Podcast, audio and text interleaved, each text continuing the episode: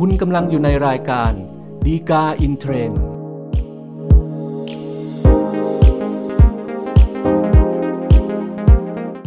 สวัสดีครับ ท่านผู้ชมท่านผู้ฟังทุกท่านนะครับ พบกันอีกครั้งกับรายการดีกาอินเทรนด์รายการที่นำสาระดีๆ ที่น่าสนใจจากคำพิพากษาศาลฎีกา มานำเสนอสู่ท่านผู้ชม ท่านผู้ฟังทุกท่านนะครับรายการนี้จัดทำโดยกองสารนิเทศและประชาสัมพันธ์สำนักงานศาลยุติธรรมนะครับอย่าลืมเช่นกันนะครับถ้าเกิดท่านต้องการติดตามสาระจากเราอย่างรวดเร็ว แล้วก็ทันท่วงทีนะครับกด subscribe ติดตามไว้นะครับเพื่อที่ว่าเวลามีการอัปโหลดตอนใหม่ๆ ท่านจะรับการแจ้งด้วยความรวดเร็วแล้วก็ทันท่วงทีนะครับสำหรับปัญหาที่น่าสนใจที่เรานำมาพูดคุยกันในตอนนี้นะครับก็เป็นเรื่องเกี่ยวกับการทำละเมิดและก่อให้เกิดความเสียขึ้นมา แต่ขณะเดียวกันก็เป็นความผิดอาญาด้วยนะครับที่เรียกเป็นคดีแพ่งเกี่ยวเนื่องกับคดีอาญา ทั้งนี้เพราะว่าส่วนใหญ่แล้วเนี่ยเวลาที่มีการกระทำความผิดอาญา โดยมีผู้เสียหายเกิดขึ้นนะครับ มันก็มักจะก่อให้เกิดเหตุของการละเมิดที่อาจจะก่อให้เกิดสิทธิในการเรียกร้องค่าเสียหาย หรือว่าค่าสินไหมทดแทนได้นะครับ เพียงแต่ว่าถ้าเกิด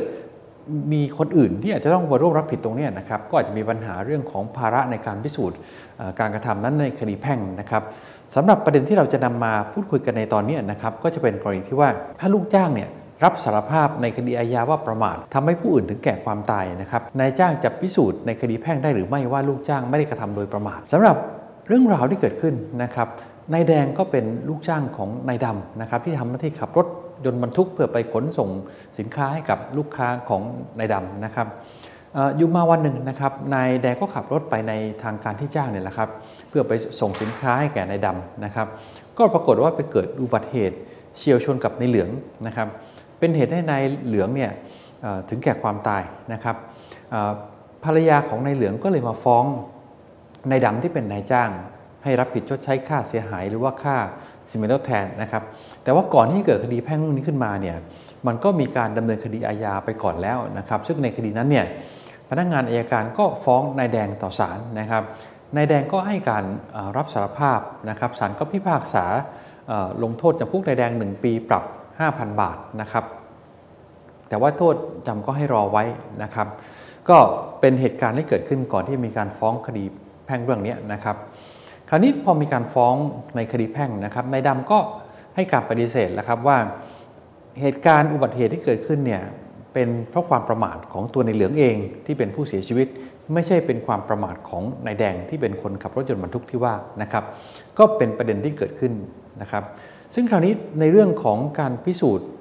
การกระทำละเมิดนะครับในคดีแพ่งที่เกี่ยวเนื่องกับคดีอาญาเนี่ยนะครับปกติแล้วเนี่ย มันก็มีหลักการที่บัญญัติไว้นะครับในประมวลกฎหมายวิธีพิจารณาความอาญามาตรา 46 นะครับว่าแพทย์มีคดีแพ่งเกี่ยวเนื่องกับคดีอาญา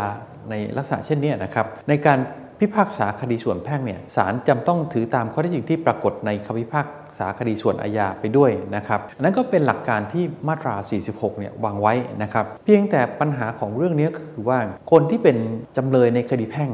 ในคดีเรื่องนี้นะครับก็คือตัวนายดำ ซึ่งเป็นนายจ้างของนายแดงที่เป็นคนขับรถยนต์บรรทุก ไปเฉียวชนกับนายเหลืองอีกทอดหนึ่งนะครับไม่ได้เป็นตัวนายแดงเองนะครับก็เลยมีปัญหาขึ้นมาว่าถ้าอย่างนั้นเนี่ยการที่นายดำให้การต่อสู้ในคดีแพ่งเรื่องนี้นะครับว่าจริงๆแล้วเนี่ยการ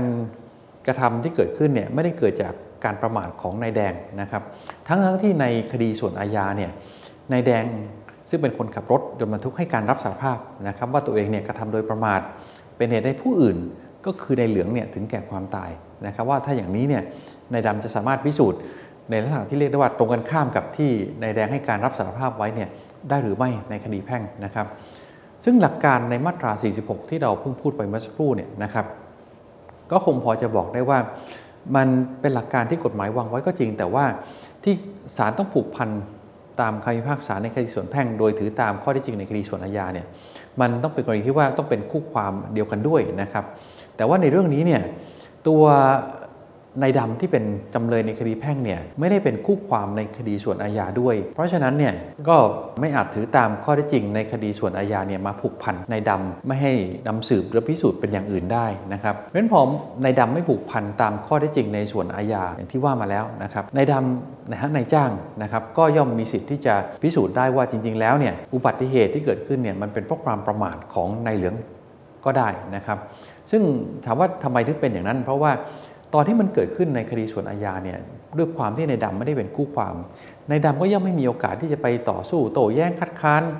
สิ่งที่เป็นข้อได้จริงที่เกิดขึ้นในคดีส่วนอาญานะครับเพราะฉะนั้นพอไม่มีโอกาสโต้แย้งคัดค้านที่ว่านะครับ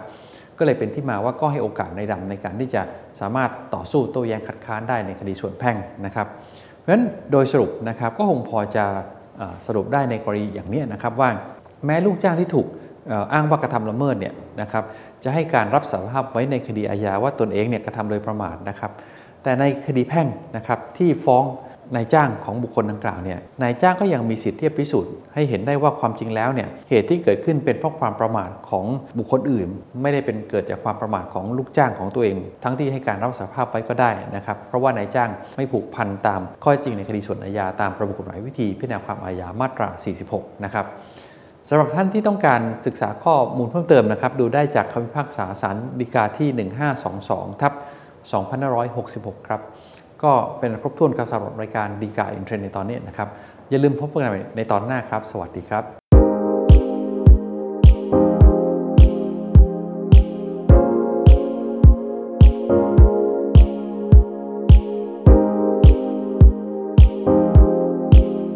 คุณกำลังอยู่ในรายการ ดีกาอินเทรนด์